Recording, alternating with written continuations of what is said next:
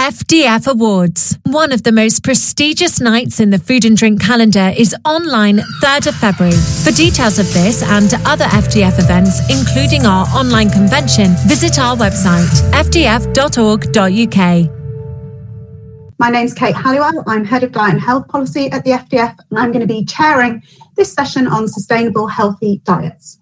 So, from my perspective, sustainable healthy diets has been something that's been on my kind of watch list for several years now, but I feel like it's really come to the fore in the last probably 12 to 18 months. And we're certainly seeing that in terms of company questions into FDF, but also, I think, NGO and government engagement.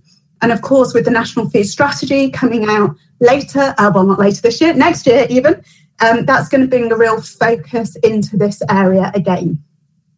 So, of course, as companies, you will all be doing lots of work both on environmental policy and on uh, diet and health. And they're both in themselves really complicated. So, I think it's a valid question to ask why are we trying to bring these two really big areas together? Um, but I guess to me, anything that is focusing on either trying to change our food systems or looking at consumer choices inevitably is going to impact across both environmental issues and dietary issues. And so we need to find a way that we can look at both of these things and weigh them up together, particularly because they don't always kind of work in the same direction. So we need to have a mechanism by which we can look and assess across the piece uh, impacts that we may well have. I think um, what is very clear to me, though, is that all sectors of the food industry absolutely have a critical role to play within this as FDF, uh, we probably started seriously working in this area about 12 months ago to develop a policy, starting by looking at the WHO principles in this area. Um, and we're very committed to helping our companies work uh, together as this policy sort of develops and we actually move into what are the actions, how do we measure it. So I'm really pleased that we're having this session as part of our convention. We've got four excellent panelists who uh, will be taking your questions, and they run across the range of um, academic to uh, government policy and, and looking at ways that we can measure our impacts, um, as well as, of course, the all important consumer uh, and what they actually might want to do in this space. So, uh, to kick us off, I think uh, it'd be great to have a an idea of uh, where government thinking uh, might be going in this area and policy drivers. So, first up, I'm going to hand across to Joe. Thanks for the introduction, Kate. Um, it's really, really uh, lovely to speak to you all today. Um, I know there are 98 of you I can see, so can't see all your faces, but it, it, it's, it's great. Um, so, I'm Joe. I'm a policy lead at the National Food Strategy, and I look at um, tax and reformulation as the, are the areas I lead on. Um, prior to this, I worked on engagement national food strategy, and while it was paused over COVID 19, I worked in the food uh, vulnerability directorate. Um, so, the national food strategy part one was released in um, in, in, in July, and um, hopefully you'll all be aware of that. I'm happy to go into more detail, but given we've only got two minutes to do our introductions, I thought I'd just go straight to part two, which is what we're working on currently. And it's really focused on transformative um, change, really transforming the food system, acknowledging that the current system doesn't really deliver the environmental, climate, or health outcomes we want to see. And so, what Henry is really focused on is shifting the food system on one that's focused on incentivizing volume and production of food to these broader outcomes. And this is going to require interventions quite large interventions, possibly on a quite systemic scale. Um, I think the good news in relation to health sustainability is actually that they are they can be very closely linked. Um, we often say that if there's kind of one thing we could do with the strategy, it would be to get people to eat more vegetables. Um, and so, given that, given the health and environmental benefits of doing those kind of things, there is scope to shift diets and change diets to deliver both health and environmental outcomes. And so, I'm really, really interested to hear your questions, but also your thoughts on this area and how we achieve that shift, um, particularly in interventions that go beyond education. Um, so, yeah, looking forward um, to the discussion, looking forward to debate, and um, thanks very much for having me along. Thanks ever so much, Joe. Um, next up, Nikos, do you want to um, give a quick overview. Thank you very much uh, for having me. Um, and I'm really delighted. I could see we have such a big participation, and it's about uh, 100 attendees, which is great. And it's also the quality of attendees that the FDF convention attracts people that could make things happen. And I really love to speak with them people. It's a very nice interactive option we have to educate ourselves. Before being an educator for the last 10 years, working in uh, now the last three years in the University of, North, uh, of uh, Reading, um, I used to run project teams for Unilever, and there I started realizing the enthusiasm people in the food and drink industry have. A lot of people out there, they forget that we are part of the human potential that uh, has a lot of care and affection for other people and the environment. Um, and I have witnessed that in great deal in Unilever and in other companies.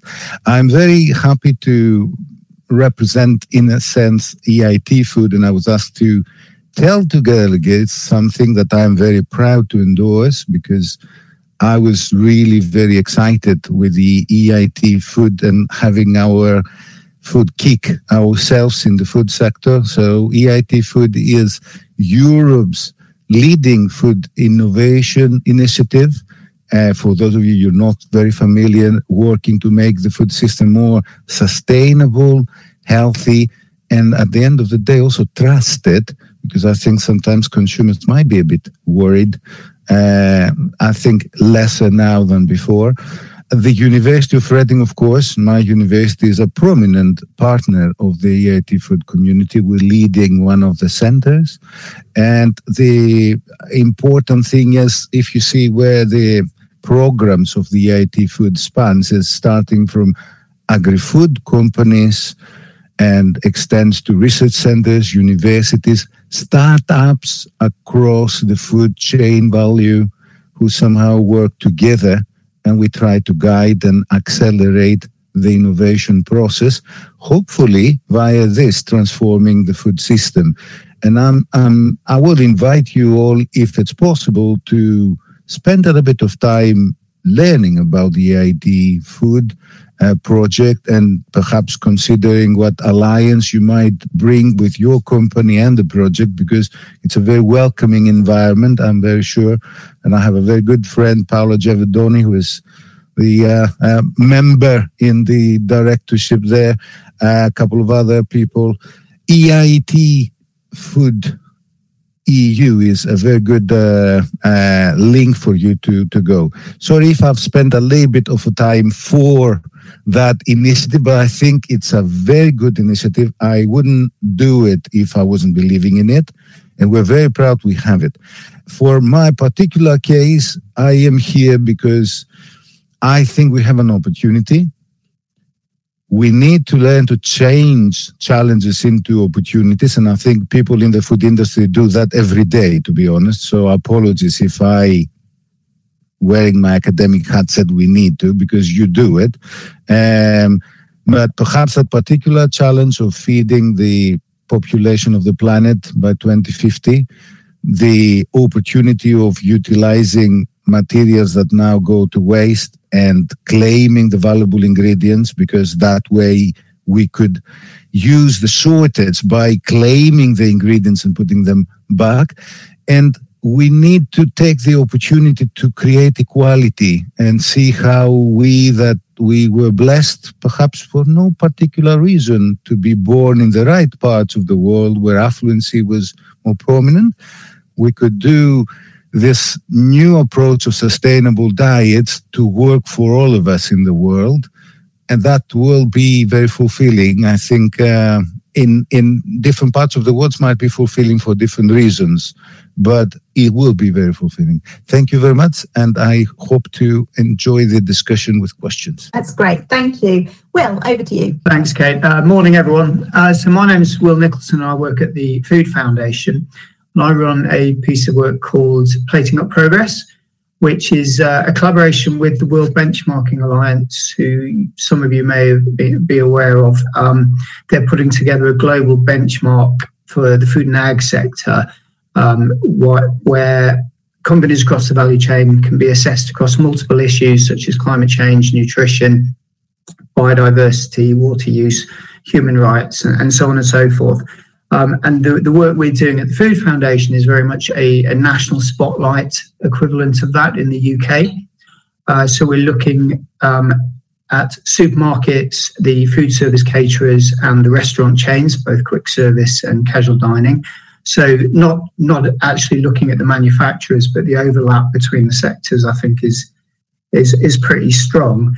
Um, so we produced a dashboard this year that maps where companies are in terms of commitments, targets, and performance data against health and nutrition, sustainable diets, climate change, biodiversity, a, multitude of issues um, that I, I, won't rattle on about the findings in detail. But I think what's really interesting is across the sectors we find um, there's some fairly significant gaps in terms of targets being set by companies for healthy and sustainable diets. So that would include um, uh, reducing fat, salt, and sugar, obviously, but also to to Joe's point earlier, things like increasing sales of veg or, or revenue proportion, proportionate revenue that's coming from sales of veg, um, and the the plant based pr- protein piece in terms of diversifying the protein portfolio for companies.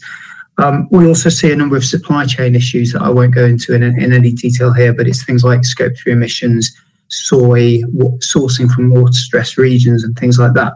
What I think is really, really interesting is we're working primarily with the businesses themselves and investors to understand how we can um, create change in a way that that stacks up as a business case. So, in a, in a sense, we're not interested in the fact that there are targets missing, but we're really interested in why companies aren't setting those targets and how do we fix that? How do we create the the, the circumstances and the, the business case for change, which probably speaks quite a lot to, to the work that Joe's involved in in the National Food Strategy. You know, what's what's the role of policy here?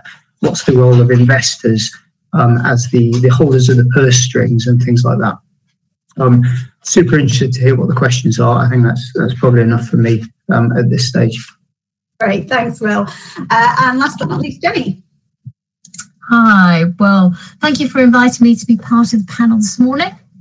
Um, I'm Jenny Arthur. Um, I wanted to give you um, a brief overview of some of the work we've done here at Leatherhead looking at healthy and sustainable diets.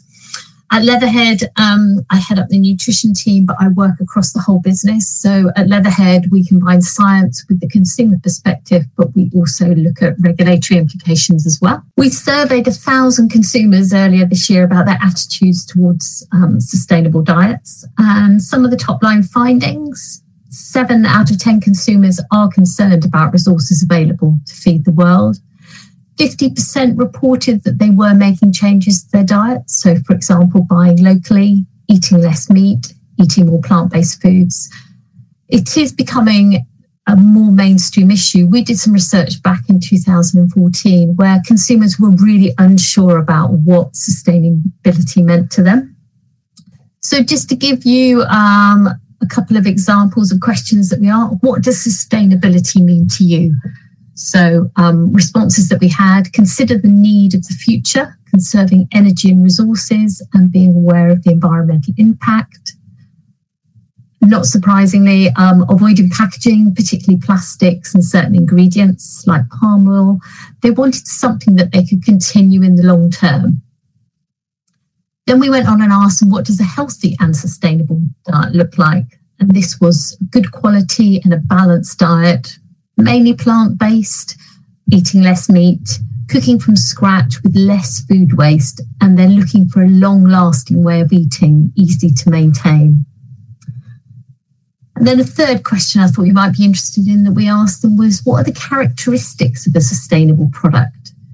So responses were less processed, simple and natural, locally produced and seasonal, less packaging and plastic, ethically sourced ingredient, low carbon footprint, in essence, does not deplete the world's resources. So at Leatherhead, as health and healthy, sustainable diets are became, being pushed up the government agenda, we're increasingly seeing food and beverage companies coming to us wanting support from a product perspective as well as a packaging perspective.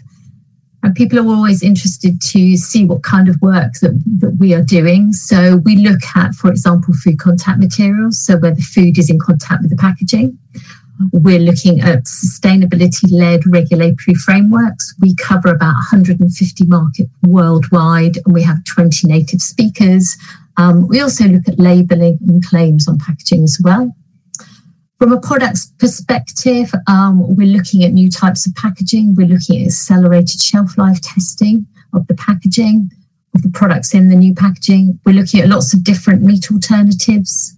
We're looking at new ingredients, compliance and registration. And also, we're looking at food safety risk and assessment for new ingredients. So, as you can see, the food industry are busy at work looking at healthy and sustainable diets. This is a very um, quick snapshot of some of the work that we've been doing. Um, and hopefully I can expand on some of it in during the session. So back to you, Kate. I'm sure we can get you to expand, Jenny. Um, thank you, everyone. That was great. Um, I'm going to kick us off. Um, so, listening to each of you there, I think you all at some point mentioned either increasing vegetables or more plant based foods. Um, so I guess first of all, to you, Joe, if you could you possibly expand a bit there around the kinds of the policy areas that you're thinking about within the national food strategy, and then particularly thinking around increasing vegetables or increasing plant-based eating, the types of things you're considering that might kind of help in that area.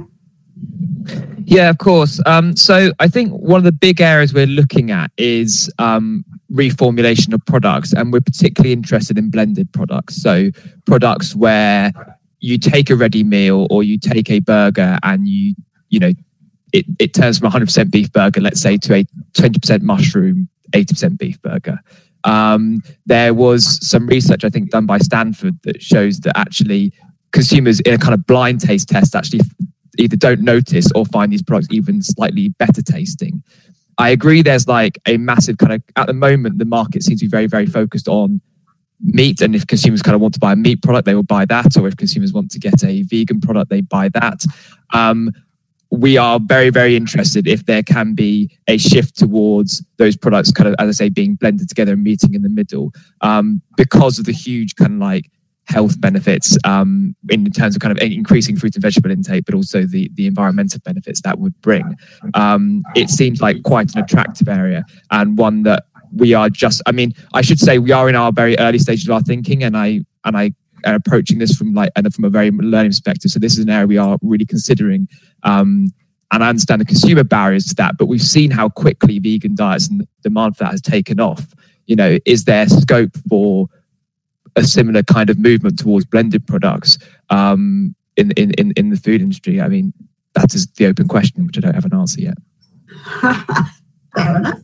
Uh, well, well, let's take that to Jenny then, as she works quite a lot with the food industry. Do you think that is something that um, companies are investigating at the moment? They're definitely looking at new ingredients. They're looking at new types of ingredients. I think you need to go back to the consumer because when you're looking at a blended product, you need to understand why that particular person is buying that product. Is it because they want it to be like a meat product or they want it to be a meat alternative? So I think we have to kind of um, look from that point of view. Also, I do think there is a place for, as you're saying, reducing the meat content and adding in the protein element. Again, you need to understand the functionality of the ingredients, um, how they how they can work together and obviously um, that's going to have slight problems um, as well. Companies are looking at lots and lots of different meat alternatives. Um, lots of new and novel ingredients are coming are coming onto the market. So I think there is um, there is a move and a shift towards it. I'm wondering whether people because we've moved from being meat eaters to vegan, which I always thought was was quite a big jump, and why we didn't sit somewhere in the middle in kind of the mm-hmm. sort of flexitarian kind of category. So definitely, I think your idea's got a. It's there, there's definite, definite. I think there would be a market for it. Okay, interesting. And if I can come to you, Nikos, because um, I know that some of the areas you've looked at have been around the kind of trade offs that we make if we move entirely to plant based uh, within nutrition specifically. Um, so I guess it'd be great to get your thoughts both on that, but also if a blended product could actually help that.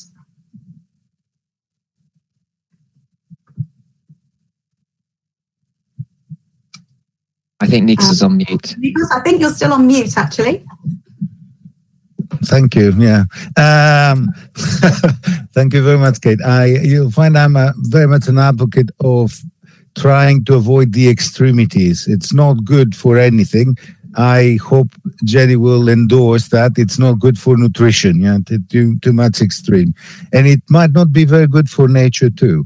I think the, the problem we have at the moment is we need to go steadily to things and we need to balance quite a number of things. Nutrition of our people is one, and then sustaining that nutrition is another, and how we could do that in a socially responsible way too. Uh, people in underdeveloped parts of the world they have to rely a lot on plant-based direction because they cannot sustain the income to get more animal parts and then this creates aspirations and they go when they can enormously to the animal part uh, which is not helping their health. If you see the problems we have globally on on the obesity epidemic, on metabolic syndrome epidemic, you see countries going out of poverty and they're just jumping straight to cardiovascular issues and, and obesity issues. The hybrid sort of the um, the blended uh, um, opportunity, blended uh, sort of materials where we combine smoothly the transition, it is very important. It is feasible. And the other thing we need to start appreciating is when we see diets where we have very strong plant based components, I'm afraid we are lacking yet on the research to understand how we could absorb the nutrients in. You see, for instance, comparison with high animal uh, component diets and high plant-based diets where digestibility of proteins is, is dropping from 90 95% in the animal rich components down to 75% and i just wonder if we go massively on the plant diets before we do the right research to address the challenges of understanding how the processing will enhance bioavailability of the plant-based components, what does it mean for us saving the sort of feeding the increased population of the planet? Because you would need more materials. Hopefully, I see the likes of Joe being with us. Perhaps governments could start addressing more the element of plant-based diets are important but do we understand how we could work on the bioavailability of the components? 20 years ago, it was the question for engineers like me well, can you make the processing not only safe, but sustaining more nutrients? And chemically, we sustain them now. The issue is from the plant based diets, can we also start aligning the processing element with increasing the bioavailability?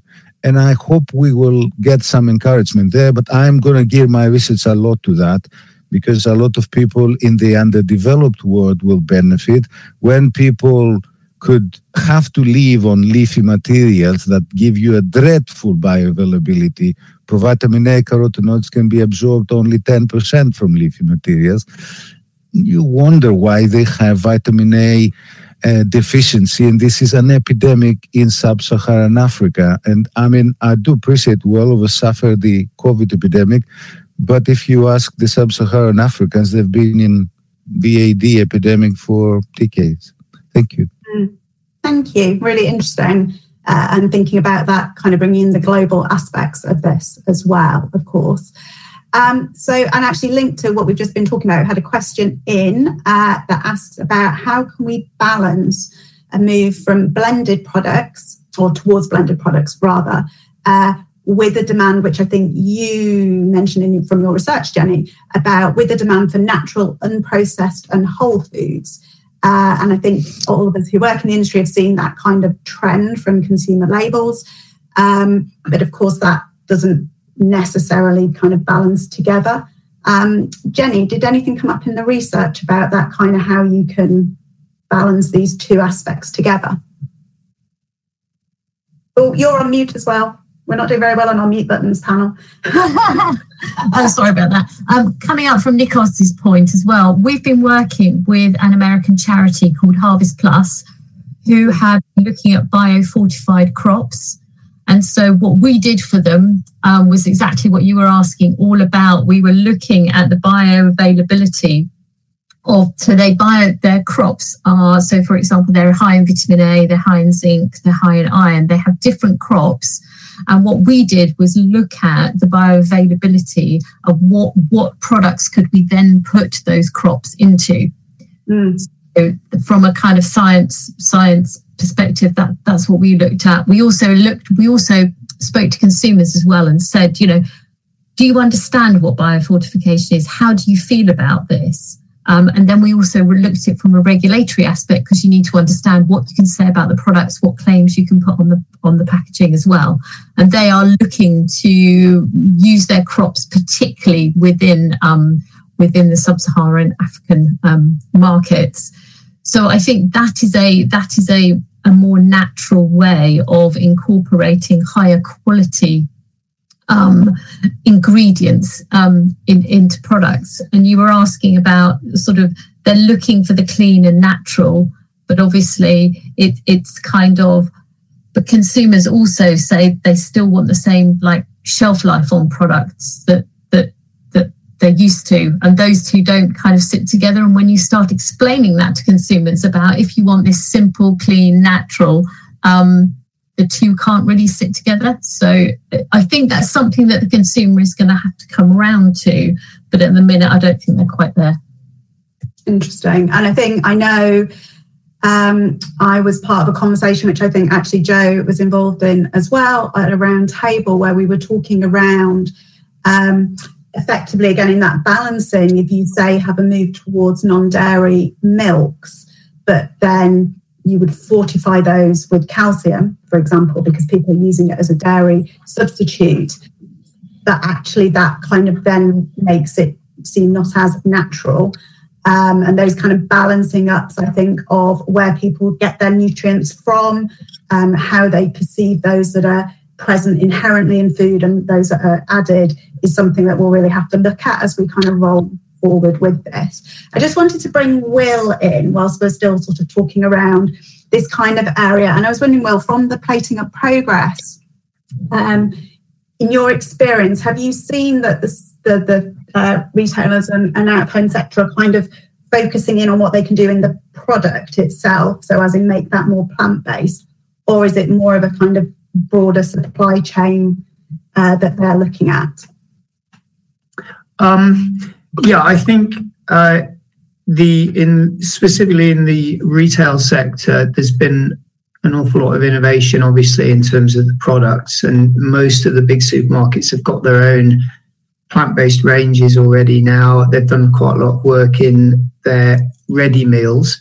Um, it's it's kind of still in the pilot phase, isn't it? So we generally companies are testing out the water, which is why um, quite possibly we don't see that many with clear targets that are indicative of shifting their business models in a certain direction. Um, ha- having said that, Tesco's recently um, set a target to increase their sales of plant-based proteins in, within their own brand range by 300%. I know Unilever made a very big announcement um, only a week ago in terms of protein diversification. So we are seeing quite a lot of protein of, of uh, product-based innovation that is over time starting to filter through into into uh, targets that relate to healthy and sustainable diets in, in that sense. Um, but, but but of course, what what we tend to see is a bit of a dichotomy that companies treat their products as being one thing and their supply chains as being a different thing. And the reality, obviously, is that they're, they're highly highly connected. Um, So you could have uh, hypothetically a ready meal that is a chicken based in, in, in, in name that uh, they reduce the amount of chicken and increase the amount of vegetables in there to make it more balanced product, but at the same time working their, with their supply chain to make sure that the uh, animal feed going into that chicken is not contributing to land use conversion and through through soy and things like that. Um, so that what what we think we're going to move towards as an industry, the industry will move towards is actually marrying these two ideas of fixing your supply chain and getting your products right. Um, but we're very much in the you know in the emergent stages of that, and I'm, and I'm sure in the manufacturing sector there, there, are quite a lot of parallels there. Mm, yeah, no, I'm sure there absolutely are. Um, so uh, I've got a wonderfully open-ended question here. so feel free to jump in if you feel you can answer this. Should we be led by what consumers consider sustainable or what is actually a sustainable diet long term. Um, so I guess implicit in that would be that we don't think that consumers know what a sustainable diet is, but that we as some experts do. Um, so anyone anyone like to take a punt on that question? Yeah, Will. I'll, I'll, just jump in with something I read in the Financial Times this week that I thought was quite interesting. Um, mm-hmm. One of the FT journalists had lunch with the global CEO of McDonald's in a McDonald's restaurant. And the, the pull-out quote um, essentially was that they consider their menu to be essentially Darwinian. In other words, they will sell what customers will, will buy from them. Mm. Um, whilst loosely acknowledging that their marketing power allow, would allow them to help customers to shift their diets in a certain direction, um, there, there was a, a little bit of uh, absolution of, of, responsibility for that on their behalf.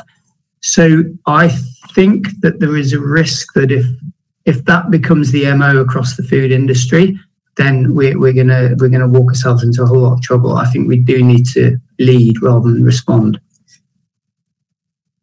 No, I think that's fair. Yeah, Joe. I I also think that um, unfortunately there is a kind of time limit to these things, um, especially when you look at climate change. You know, we have a net zero 2050 target. We have, um, we want to prevent, you know, uh, two degrees of global warming as far as we can, or let that be the maximum. So, and this places, this is, so this means that unfortunately in 2020 we don't have all the time in the world to achieve the outcomes we want to achieve in terms of reduction of emissions with, with climate. And so I think it actually requires, you know, I think I think sometimes it's, it's unhelpful kind of bringing it to because I think that as as Will referred to like marketing and and education and, and and and movements can play a role in shaping understanding of what sustainability means, um, which an industry and government and everybody has a role in sh- in shaping that, but consumer understanding what sustainability means doesn't exist independently to what manufacturing understanding is, and they actually inter- interrelate in quite a complex way, which is the food system. Um, so, um, but but as a result, I think my pri- my primary thing is that actually we have taken active role, and I agree with Will, we have taken an active role in shaping consumers' understanding of this, because otherwise we will we could we risk running out of time, and that is a consequence we don't want to see. Uh, yes, Nikos. Well, um, I mean, um, I would very much agree with uh, the other speakers. I'm afraid maybe we are of the same sort of perspective. We have a very nice tool called risk analysis in and embedded in our food law for a reason. Because somebody that is policy uh, sort of maker, a risk managers, and Joe, you're one, yeah, they might kind of think, uh, really, can we continue like knowing? We need 25 grams, 35 grams of fibers, and my entire population, I am there to serve as UK government or EU, whatever, not getting it? Is that good? Certainly it's not. So then you ask the actual scientist to do risk assessment. And I think when the scientists deliver that risk assessment, you come across to see that no, we cannot let people that lack the knowledge to go single-handedly. Obviously, we're not going to turn into a paternalistic state or society because, sorry, if you want to to go the wrong way and I provided you the information, I suppose it's your choice. But regimentally, we need to go down the route. I mean, see what happened with the, the drink sector. We implemented this wonderful sugar tax. Do you know what is the fastest growing segment on NPD in the drink sector? Low calorie drinks.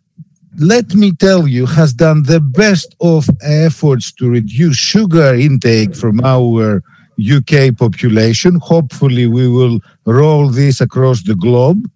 And that must have saved quite a few money for our beloved NHS, since I'm talking to FDF convention, that could be spent to other reasons. So, wholeheartedly, we need to be pragmatic and we need to enforce the tools we have put in our legislation and use the risk analysis and do a lot of risk communication to people not in a paternalistic way, but have a dialogue. And if I dare say, why do you need uh, preservatives or complicated things in sectors of categories like frozen food? And yet people are bit blasé on the frozen category that you don't need preservatives. You could be a bit more creative. Yes, it's not that clever, the outcome at the end. Some people say, oh, I want it chill. But we need also to educate about how great it is that you have your portion of peas. Yeah? Um, that that's as a perspective. Thank you. Thank you. Uh, I'm sure we could have a whole separate session on uh, the values of a extra tax on food, and I know it's something that Joe is also considering in his work at the moment. Um, Jenny, I wanted to bring you Excellent. in. I also wanted to let you know we've had a, a plea from someone for you to share the research that you're uh, talking about. Um, but I just wondered if, if, within that research, if you could expand a little bit around um, if you know how much of a issue consumers did indicate they felt sustainability was, and their kind of sense of what they could do um, to it within this kind of food choices aspect, I guess. So I suppose from a kind of food, going back to our previous question as well, I think it's a, it's a joint response between um, consumers driving the demand, but the food industry having the products that are available for the consumers to buy. So there's kind of there's there's kind of those two aspects. From kind of a consumer behavior point of view, you need to understand there's kind of like two systems. And like system two is always the thoughtful, the reflective. When you're doing something new and for the first time, and I think we need to move people, their thoughts about healthy diets and sustainability from we need to kind of educate them from that point of view, but they need to move into like the system one where it becomes a habit. And I think what the research was showing is that people did realize that they needed to change their behavior, they needed to change their habits. So I think it's moving from that sort of conscious system one to the less conscious, more automatic. And I don't think we're there yet. So we've still got to work on that, that kind of system one where they're thoughtful and reflective. And I think we're at that point at the minute. Interesting. Um, oh, and quite an interesting comment here, uh, still on the kind of thinking about blended products more, but how um, I guess people's perceptions uh, can be quite difficult to alter. I think we'd all agree with that.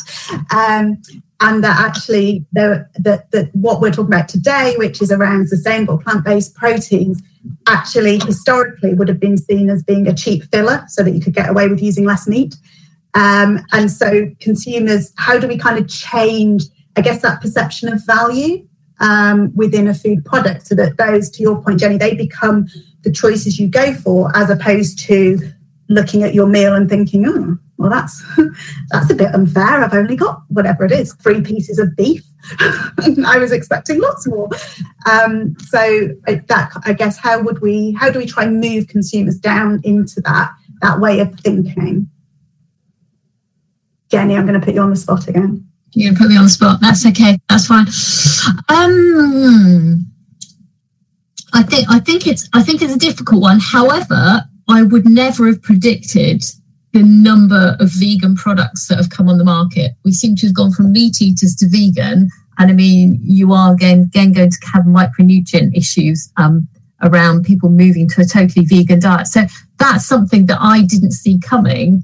Um, and I think that's kind of, as Nico was saying, it's like the two extremes. And actually, we want to sit somewhere in between. So I think people need to understand more about the foods they're eating, more about why particular things are in those particular foods. So, um, because you've got to understand about a product, what you can take out, what you can put in. So, all the complexity um, around reformulation, the complexity of moving from meat based into plant based, and the different technologies um, that you need. Um, the different types of ingredients, what are the regulatory processes? There's so much involved, but I think it's it's kind of taking those consumers with you as well and saying there is an alternative to completely vegan is something in between. And I think it's that in between area that we need to be focusing on.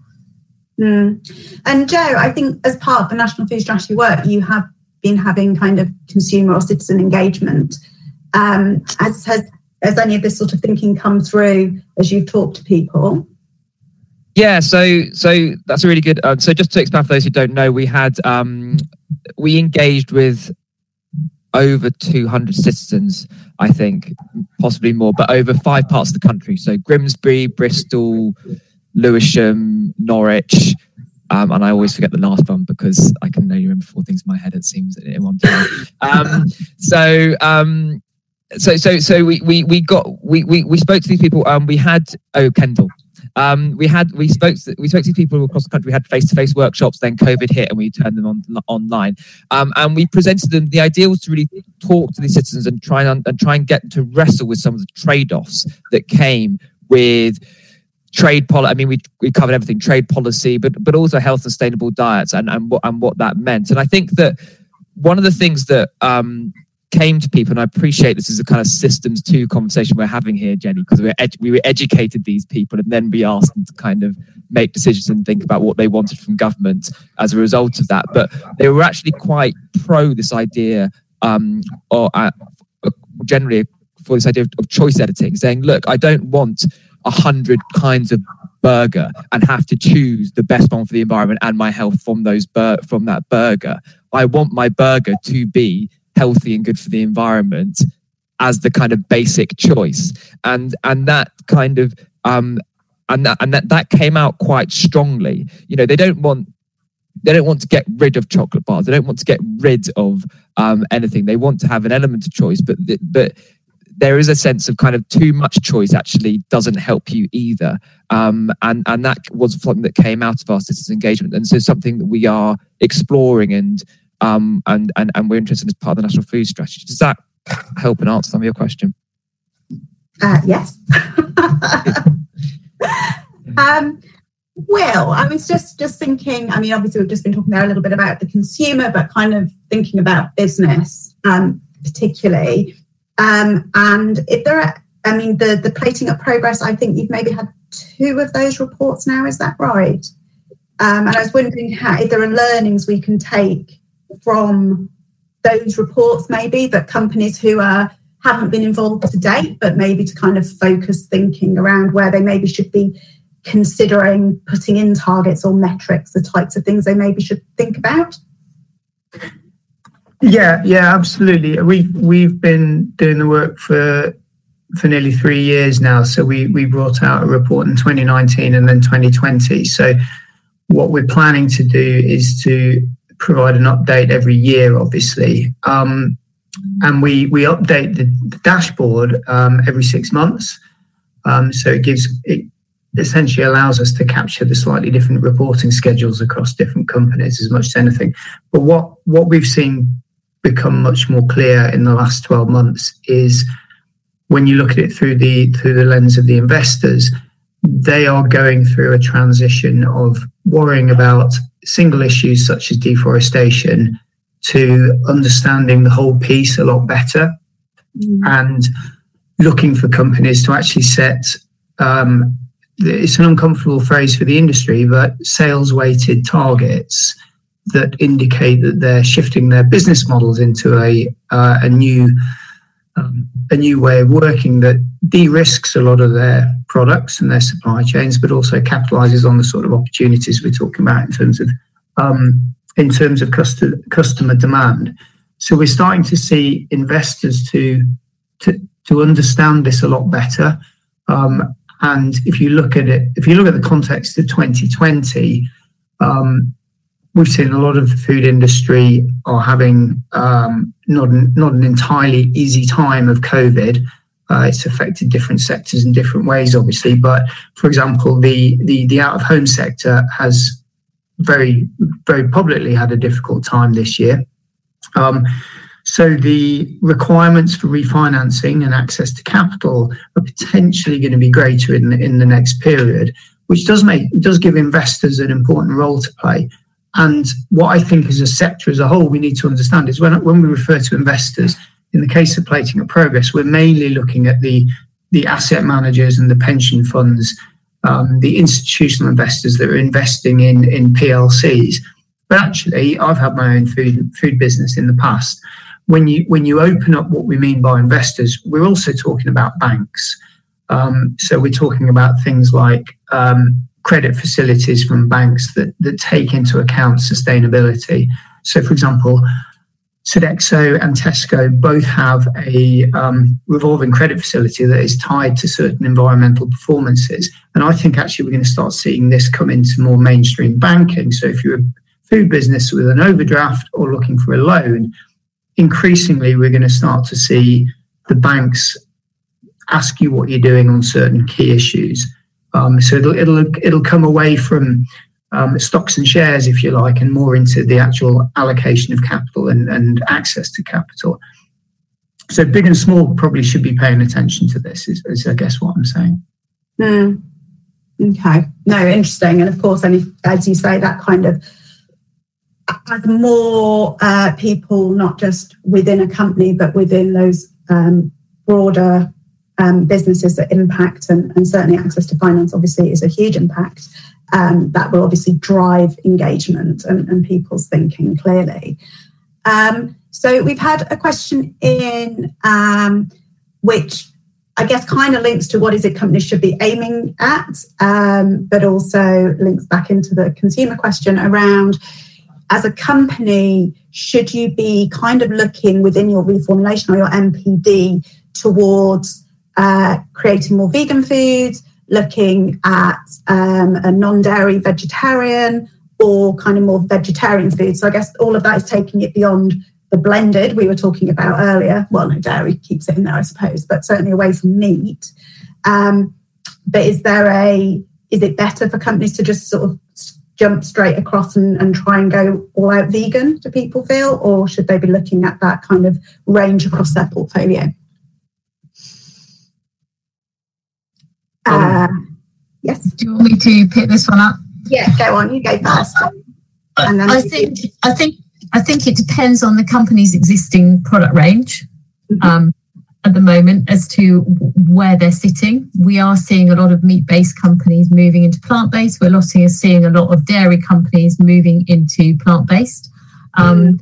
Well, I think as we discussed before, there are a number of vegan products on the market, but also I think there's um, there's a place in the market for adding, going back to Joe's point about our fruit and vegetables into products from a more covert point of view. Because a lot of if you think about a lot of the work that was done on salt reduction it was a very covert approach. So fruit and vegetables is not people's favorite cup of tea as we know. Um, so if you're actually adding fruit and vegetables into products covertly to make them a healthier more sustainable product um, i think consumers will um, will want products like that. Um, so I, I, think going back to the question of more vegan, more dairy, more veggie, I think it depends on what your business is um, mm. at the moment. But I would go down the kind of middle vegetarian um, area. Mm. Yeah, I think I'd agree. Yes, uh, Nikos, I think you wanted to come in there as well. if if I may add, I mean, uh, we agree violently, Jenny, about this. Uh, you need to analyze your consumers, and willy nilly, you cannot just go and say, "Well, we will move," because if you move faster than your core uh, customers, I'm afraid that might be a very fatal move, uh, depending on the size of your company and how quickly you could go back. I mean, and the salt reduction is a great area. But I remember when was happening when I was in in the industry. There were a few agonizing moments, and uh, when we were not all the sector regimentally moving with it, uh, sales of products were plummeting. So a bit of a of a balanced approach, knowing what the consumers are, is always essential.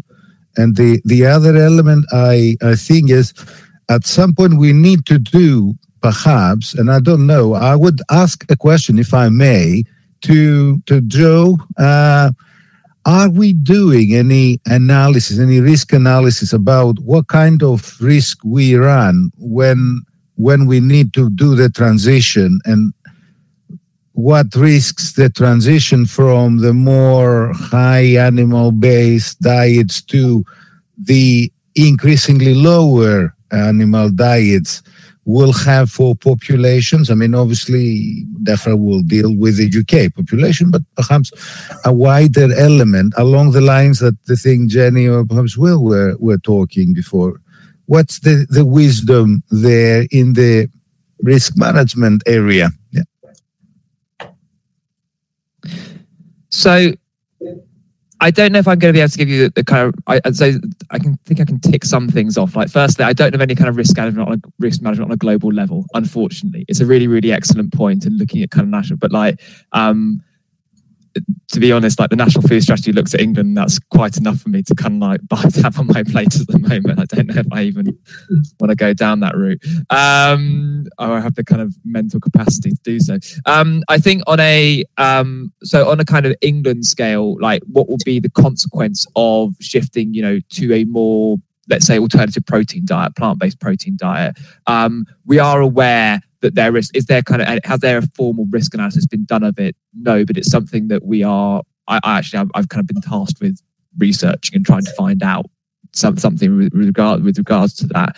Um, but I also think that what you always want to be careful is that you know you know it's probably we're probably not going to go wholesale from one to the other.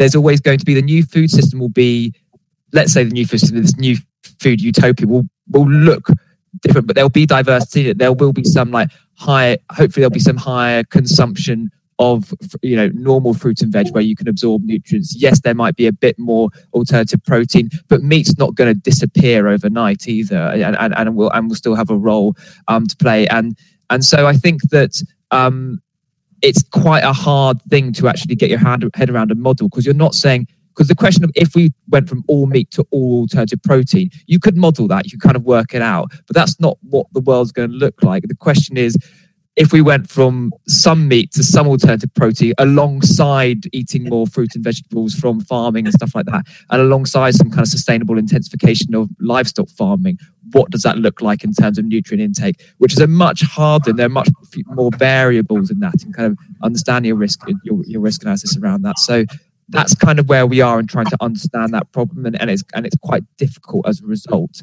um, but if you think i'm being too simplistic a bit naive in my approach i'd love to know because dumb it down for me and let me know the answer and i'm all ears yeah well if i if i if i dare say yeah um, I do teach risk analysis to my students, and and you know the easiest thing everybody could do is to sit on the chair and fire at the government, the policymakers.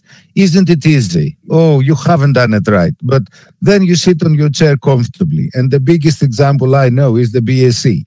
There were people calling to decimate an entire sector. The animal husbandry in UK, in some people, at the start of the BSE was to be decimated to save human lives. Obviously, a human life is sacred, but you could have a calculation when you drop on the financial segment how many kind of desperate end of life actions you get from people who lost their livelihood. as well. So, and the balance of now of the benefit of the hindsight, we know we lost 300 people and it's dreadful, but it was not balanced to just decimate an entire area. So it's difficult. Nobody envies being in your shoes. It's always nice that you're a scientist because we deal with the facts and we enjoy being uncertainty. And then we pass people on elected because that will make sense, right? Isn't it? To to kind do the decision and thank God, Buddha, Allah, any other deities why this is happening. I am of the opinion, if I dare say, that perhaps it might be a good idea to have a first scoping exercise on the potential impact the movement to a high vegetarian, vegetable or plant-based components in the diets is, because then by doing the exercise involving the the the people that are relevant and knowledgeable in the different areas, you might open up an awareness in the policy areas that you might want to start working with the partners, the social partners that need briefing and interaction. It's a long process, but the shorter time, the earlier you do it, the better you're placed in working right. And we need to work with the consumers. We need to go out there because I think a lot of consumers, rightly or wrongly, uh, they are not doing what they need to do in their nutrition area.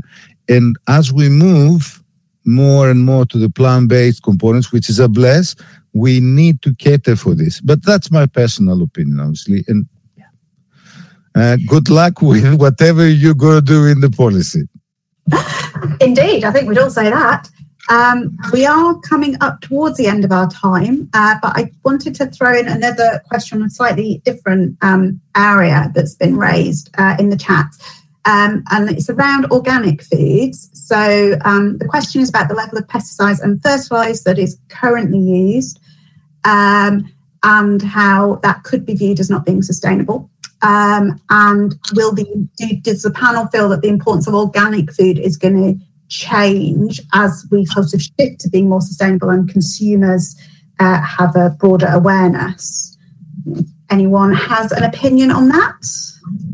Yes, Will. Um, yeah, just really quickly because I'm, con- I'm, I'm conscious of time, but I'm, sure all of us have, seen the um, the potential for changes in the way farming is subsidised um, in the next uh, in the ne- next few years. So I think what we've seen at the moment with plating up progress is because we're currently reliant on broad brush certifications such as organic um, it actually is splitting the market quite a lot into what's considered a bit of a, a niche or an, an, elite product, i.e., is it certified as organic? And then everything else that has no indicative certification attached to it. So it's very hard for consumers to make that choice.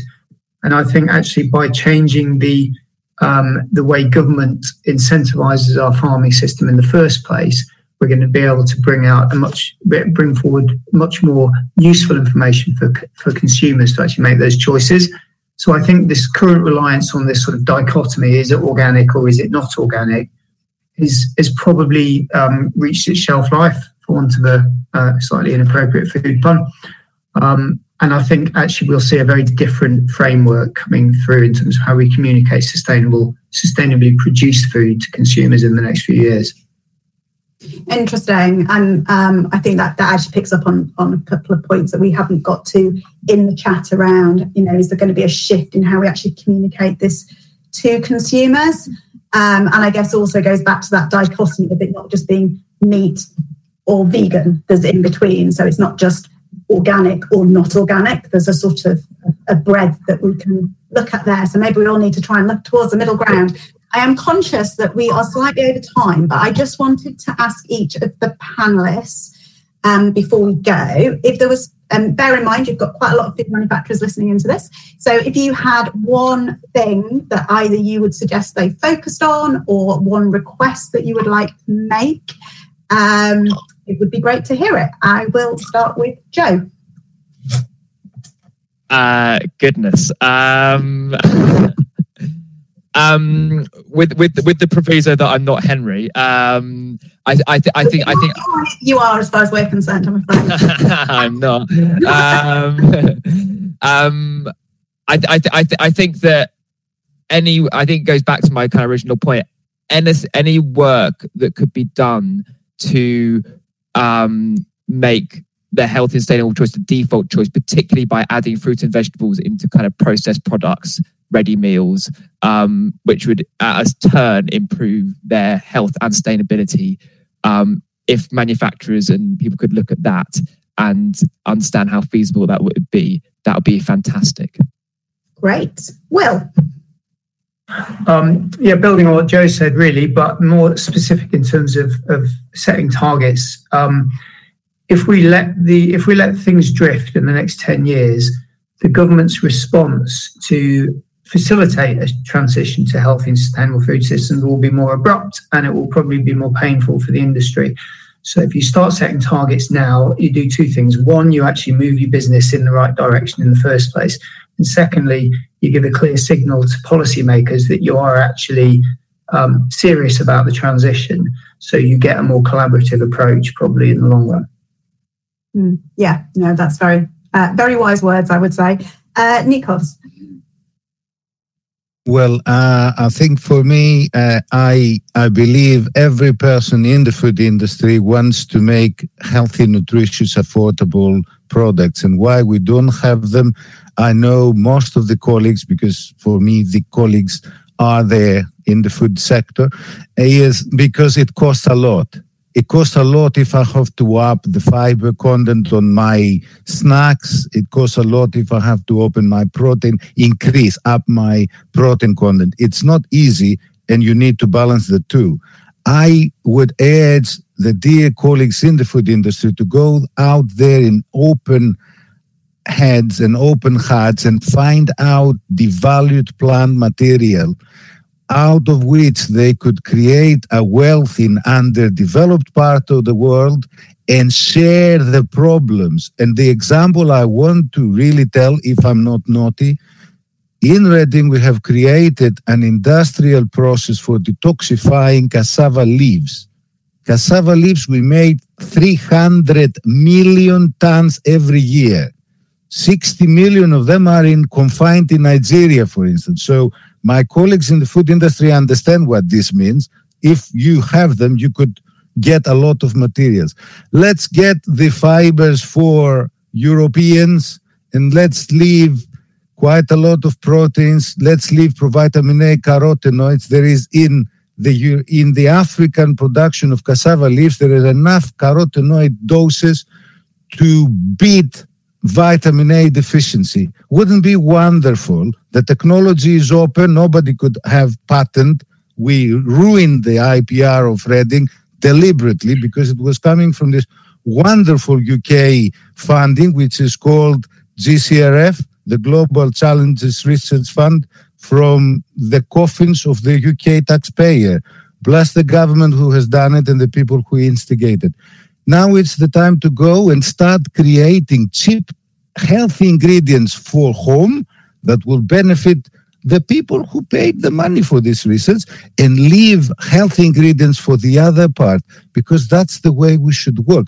We could create benefits. And thank you for the time and having me. Well, great to remind us uh, once again that this is, of course, not just a UK issue, but global. And Jenny, what would you like to leave us with? Finally, it's just it's to think about the nutritional quality of um, of ingredients and also understand the impact of um, of manufacturing processes on kind of um, you know the sustainability aspect. And also, when we're talking globally as well, uh, links into that point is don't forget about the global regulatory frameworks. They're very complex. They differ worldwide. So it's really is think about that positive nutrition. What can we add into products as opposed to the current of what can we take out of the products? So that would be my take home message. Thank you. Well, um, thank you, uh, everyone who has listened in to us. Apologies for slightly overrunning there. Uh, it just uh, remains for me to thank our panelists, Will Nicholson from the Food Foundation, Dr. Nikos Mavroudis from the University of Reading and from our sponsors EIT Food, Joe James from DEFRA and Jenny Arthur from Leatherhead Food Research. I hope you'll be able to join us at the next session, which starts at one o'clock, focusing in on plastics and packaging, which will be hosted by my colleague David Bellamy. FDF Awards. One of the most prestigious nights in the food and drink calendar is online 3rd of February. For details of this and other FDF events, including our online convention, visit our website fdf.org.uk.